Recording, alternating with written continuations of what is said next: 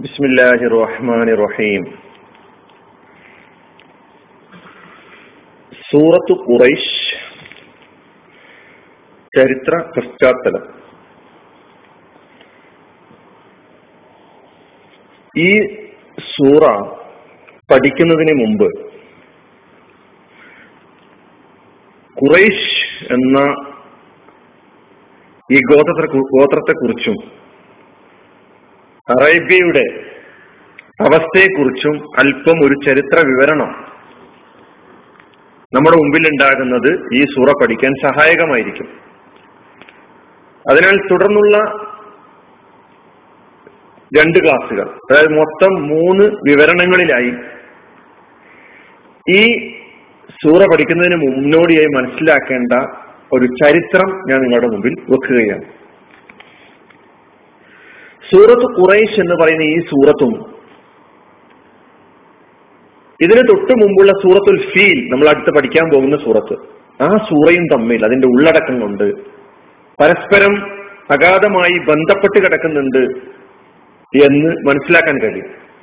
അത് രണ്ടും പഠിക്കുമ്പോൾ രണ്ടും പഠിച്ചു കഴിയുമ്പോൾ നമുക്ക് മനസ്സിലാക്കാം മനസ്സിലാകും.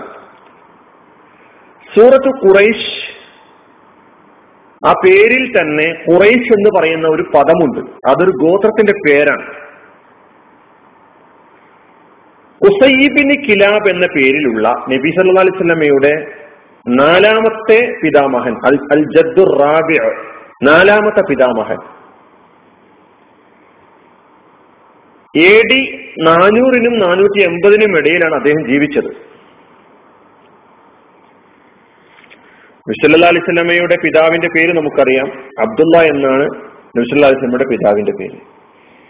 അബ്ദുള്ള എന്ന നബിയുടെ പിതാവിന്റെ പിതാവിന്റെ പേര് അബ്ദുൽ മുത്തലിബാണ്. അബ്ദുൽ മുത്തലിബിന്റെ പിതാവിന്റെ പേര് ഹാഷിമാണ്. ഹാഷിമിന്റെ പിതാവിന്റെ പേര് അബ്ദുമനാഫ് അബ്ദുമനാഫിന്റെ പിതാവിന്റെ പേര് കുസയ്യി കുസൈബിന് കിലാബ്. അപ്പൊ കുസൈ എന്ന് പറയുന്നത് നബ്സലാൽ സ്വലമയുടെ നാലാമത്തെ പിതാമഹനാണെന്ന് അർത്ഥം.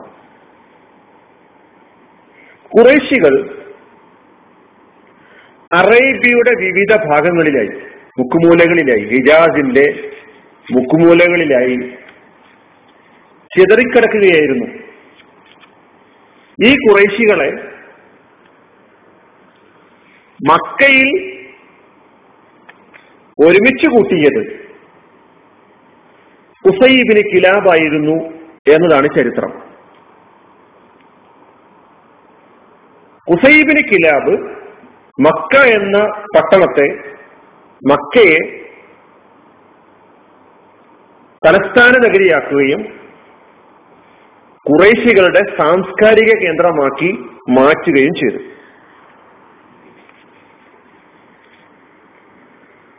തീർത്ഥാടകർക്ക് അതായത് കാഴ്ബയിൽ തീർത്ഥാടനത്തിന് വേണ്ടി വരുന്ന ആളുകൾക്ക് സൗകര്യങ്ങൾ ഒരുക്കി കൊടുക്കുകയും കായബയുടെ പരിചാരകർ എന്ന നിലയ്ക്ക് മുഴുവൻ അറബ് ഗോത്രങ്ങളുടെയും ആദരവും പ്രശംസയും അംഗീകാരവും ഈ കുറേശി ഗോത്രം നേടിയെടുക്കുകയും ചെയ്തു എന്നതാണ് ചരിത്രം.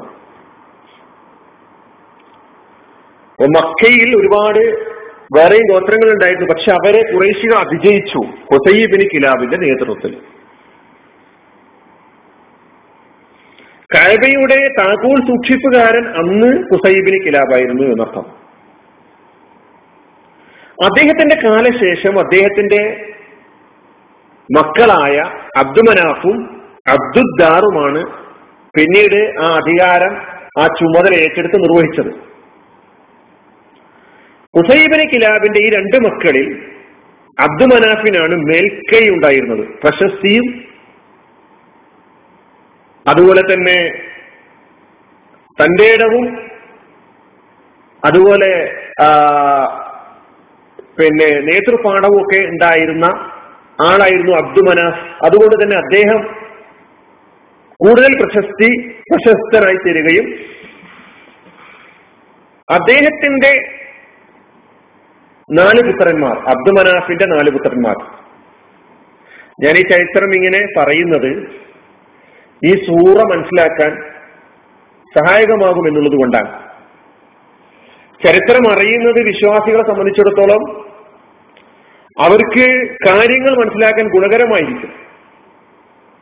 നബിയുടെ കുടുംബത്തെയും ആ തലമുറ വന്ന വഴിയെയും ഒക്കെ അല്പം മനസ്സിലാക്കി വെക്കുന്നത് നല്ലതാണ്.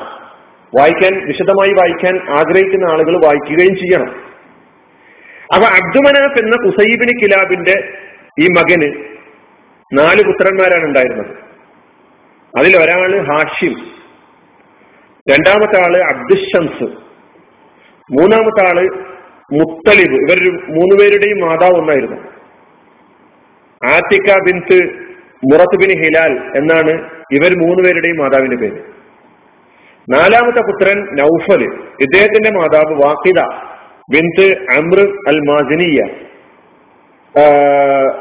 വാക്കിദ എന്ന പേരായ മാതാവായിരുന്നു നൌഫലിന്റെ അങ്ങനെ നാല് പുത്രന്മാരാണ് അബ്ദു മനാഫിന് ഉണ്ടായിരുന്നത് അത് നമ്മൾ മനസ്സിലാക്കി വെക്കുക. ആഷിം അബ്ദുഷംസ് മുത്തലിബ് അതുപോലെ നൌഫൽ.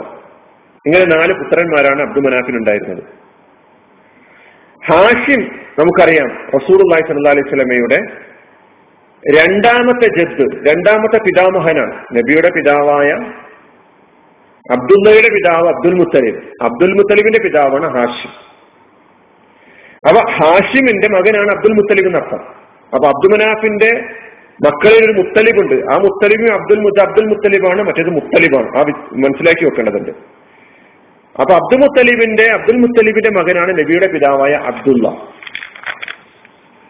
അതിനാൽ പ്രവാചകൻ സല്ലല്ലാഹു അലൈഹി വസല്ലമ കുറൈശികളിൽപ്പെട്ട ആളാണ്. ഖുറൈശികളിലെ തന്നെ ഹാഷിം കുടുംബം ബനു ഹാഷ്യം മില അംഗമാണ് റസൂലുള്ളാഹി സല്ലല്ലാഹു അലൈഹി സ്വലമ എന്ന് നമ്മൾ മനസ്സിലാക്കേണ്ടതുണ്ട്. അപ്പൊ ഇത് ഇതിന്റെ ആ ഒരു കുസൈബിന് കിലാബിൽ നിന്ന് നമ്മൾ തുടങ്ങുന്നു. അതിനു മുമ്പും കുറേശി ഗോത്രമുണ്ട് കേട്ടോ. അതിനു മുമ്പും ഉണ്ട് എന്നുള്ളതാണ്. ഈ പേര് നൽകിയതുമായി ബന്ധപ്പെട്ട കാര്യങ്ങൾ നമുക്ക് നോക്കാം. ഹുസൈബിന് കിലാബിന്റെ രണ്ടു മക്കൾ അബ്ദുമനാഫും അബ്ദുദ്ദാറും. പിന്നെ അബ്ദു മനാഫിന്റെ നാല് മക്കൾ ഹാഷിം അബ്ദുഷംസ് മുത്തലിബ് നൌഫൽ പിന്നെ നമ്മൾ ഹാഷിമിലേക്ക് പരിമിതമാകുകയാണ്. ഹാഷിം എന്നത് റസൂൽ സ്വലാസ്ലയുടെ രണ്ടാമത്തെ പിതാമഹൻ. ആ ഹാഷിമിന്റെ മകനാണ് അബ്ദുൽ മുത്തലിബ്. അബ്ദുൽ മുത്തലിബിന്റെ മകനാണ് അബ്ദുള്ള റസൂൽ സ്വലാസ്ലമയുടെ പിതാവ്. നബി സല്ലാ അലൈഹി സ്വലമ കുറേശി ഗോത്രത്തിൽപ്പെട്ട ആളാണ്. കുറേശി ഗോത്രത്തിലെ തന്നെ ഹാഷിം കുടുംബത്തിൽപ്പെട്ട ആളാണ് റസൂൽ അള്ളാഹി അലൈഹി സ്വലമ എന്ന് നമ്മൾ മനസ്സിലാക്കണം. ഖുറൈഷ് എന്ന ഈ ഗോത്രം ഇത് ചേർന്ന് ചേർക്കപ്പെടുന്നത് നദർബിന് കിനാന എന്ന പേരിലുള്ള ഒരു വ്യക്തിയിലേക്കാണ്. ആ നദർബിന് കിനാനത്തുബിന് ഹുസൈമത്തുബിന് മുദരിക്കത്തുബിന് ഇലിയാസുബിന് മുനറുബിന് നിസാറുബിന് മഹദുബിന് അദ്നാൻ എന്നാണ് പൂർണമായ പേര്. മദ്രസയിൽ പഠിച്ചിട്ടുണ്ടാവും. അതുകൊണ്ടാണ് ഞാനിങ്ങനെ നലൂർ എന്നതാണ് നനൂറിലേക്ക് ചേർത്തിട്ടാണ് ഈ ഗോത്രം അറിയപ്പെടുന്നത്. ഖുറൈഷ് എന്ന പേര് നൽകപ്പെടാൻ പല കാരണങ്ങൾ പറയുന്നുണ്ട്. കുറേശ് എന്ന അതിന്റെ പദാർത്ഥവുമായി ബന്ധപ്പെടുത്തി അല്ലെങ്കിൽ ഏതെങ്കിലും ഒരു വസ്തുവിനെ സൂചിപ്പിച്ചുകൊണ്ടുള്ള ഒരു പേരാണ് കുറേശ്. അങ്ങനെയൊക്കെ ബന്ധപ്പെടുത്തിക്കൊണ്ട് ഉള്ള ചർച്ചകൾ നടന്നിട്ടുണ്ട്. അതിൽ ചില കാര്യങ്ങൾ ഞാൻ നിങ്ങളുടെ മുമ്പിൽ വെക്കാം. അതൊന്ന് പറഞ്ഞത് അവർ നമറ് കപ്പലിൽ യാത്ര ചെയ്യുമ്പോൾ കടലിൽ വെച്ചൊരു ജീവി അവരഭിമുഖീകരിച്ചു എന്നുള്ളതാണ്. അതായത് വലിയൊരു ജീവിയാണ് കടൽ ജീവികളെയൊക്കെ തിന്നുന്ന എന്നാൽ അതിനെ ആരും തിന്നുകയും തിന്നാത്ത കുറൈഷ് എന്നാണ് ആ ജീവിയുടെ പേരെന്ന് പറയുന്നു. ഇതൊക്കെ വിശദീകരണങ്ങളിൽ വിവരണങ്ങളിൽ വന്നതാണ് കേട്ടോ. അപ്പൊ കപ്പലിൽ യാത്ര ചെയ്യുന്ന ആളുകൾക്കൊക്കെ ഇതിനെ പേടിയായി. അങ്ങനെ ഞങ്ങൾ ഒരു കുന്തം ഉപയോഗിച്ച് ആ ജീവിയെ കൊല്ലുകയും തലയർത്ത് മക്കയിലേക്ക് കൊണ്ടുവരികയും ചെയ്തു. അപ്പോ കുറേശികൾക്ക് മക്കയിൽ ഞാൻ നേരത്തെ പറഞ്ഞു മക്കയിൽ ഒരുപാട് ഗോത്രങ്ങൾ ഉണ്ടായിരുന്നു. അവരെയൊക്കെ പുറത്താക്കി കുറേശികൾക്ക് മേൽക്കൈ നേടിയെടുക്കാൻ കഴിഞ്ഞു എന്നുള്ളതാണ്. അപ്പോ വക്കീലലി കലപത്തി കുറേശിൻ ബഹരിഹിം സായിറൽ എല്ലാ ഗോത്രങ്ങളെയും അതിജയിച്ച ഒരു ഗോത്രം എന്ന നിലയ്ക്ക് ഇതുപോലെ കടലിലെ ജീവികളൊക്കെ തന്നെ അതിജയിച്ച ഈ ഹുറൈസ് എന്ന പേരിലുള്ള ഈ ജീവിയുടെ ഈ പേര് തന്നെ അവർ തങ്ങളുടെ ഗോത്രത്തിന് നൽകി എന്നൊരു അഭിപ്രായം ചരിത്രത്തിൽ രേഖപ്പെടുത്തപ്പെട്ടിട്ടുണ്ട്. മറ്റൊരു അഭിപ്രായം അങ്ങനെയല്ല. അത് അഹ്ദൻ മിനൽ തക്രീഷ് എന്ന പദത്തിൽ നിന്ന് വന്നതാണ്. അതായത് തജ്മീ ഒരുമിച്ച് കൂടൽ. അപ്പൊ ഒരുമിച്ച് കൂടൽ എന്ന് പറയുന്ന അല്ലെങ്കിൽ ഒരുമിച്ച് കൂട്ടൽ എന്ന് പറയുന്ന അർത്ഥം സൂചിപ്പിക്കുന്ന തഖരീഷ് എന്ന പദത്തിൽ നിന്നാണ് കുറേശ് വന്നിട്ടുള്ളത്.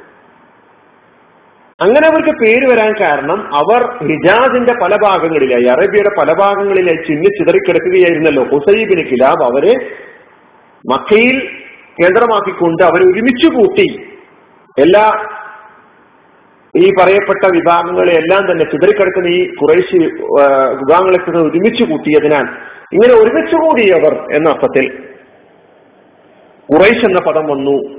ഇവരുടെ ഗോത്രത്തിന്റെ പേരായി എന്ന് ഒരു വിവരണം കൂടി കാണാൻ കഴിയുന്നുണ്ട്.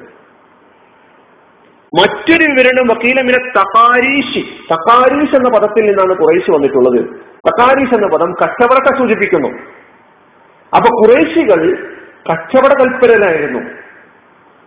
അപ്പൊ കുറേശികൾ എന്ന പേര് ഇട്ടിരിക്കുന്ന ഈ ഗോത്ര വിഭാഗം വ്യാപാരത്തിലും കച്ചവടത്തിലും അഗ്രഗണ്യരായ ആളുകളായിരുന്നു. അതുകൊണ്ടാണ് അവർക്ക് ഈ പേര് നൽകപ്പെട്ടത്. അള്ളാഹു ആലം ഇങ്ങനെയൊക്കെ ഉള്ള വിവരണങ്ങൾ നമുക്ക് ചരിത്രത്തിൽ കാണാൻ കഴിയുന്നു ഈ അർത്ഥ വിവരണങ്ങൾ ഈ ഗോത്രത്തിന്റെ പേരുമായി ബന്ധപ്പെട്ടുള്ള വിവരണങ്ങളും നമുക്ക് ഇതിന്റെ സൂറ പഠിക്കുന്നതിന് സഹായകമാകും. അപ്പൊ ഇവർ മക്കയിൽ കുറൈസ് എന്ന പേരിൽ ഒരുമിച്ച് കൂട്ടപ്പെടുന്നതിന് മുമ്പ് ബനുന്നർ എന്ന പേരിലാണ് അറിയപ്പെട്ടിരുന്നത്. ഞാൻ നേരത്തെ പറഞ്ഞ നമുറുബിന് കിനാന. നബുറിന്റെ മക്കൾ എന്ന നിലക്കാണ് അറിയപ്പെട്ടിരുന്നത്. കുസൈബിന് കിലാബാണ് ഇവരെ ഒരുമിച്ച് കൂട്ടിയത്. അതുകൊണ്ട് തന്നെ കുസൈബിന് കിലാബിനെ ചരിത്രത്തിൽ കുറൈസുൽ കുറൈസുൽ അസുഗർ എന്ന പേരിലും പേരിൽ അറിയപ്പെട്ടിട്ടുണ്ട് അദ്ദേഹം കുസൈബിന് കിലാബ്. കുറൈസുൽ അക്ബർ നെതുറും കുറൈസുൽ അസുഗർ കുസൈബിന് കിലാബും എന്ന പേരിൽ അറിയപ്പെട്ടിട്ടുണ്ട്. ഇതിന്റെ പേരും അതിലെ ആളുകളുമായി ബന്ധപ്പെട്ട കാര്യങ്ങളാണ് ഞാൻ നിങ്ങളുടെ മുമ്പിൽ ഇന്ന് ഈ വിവരണത്തിൽ നൽകിയിട്ടുള്ളത്. ബാക്കി വിവരണങ്ങൾ അടുത്ത വിവരണത്തിൽ നമുക്ക് നോക്കാം.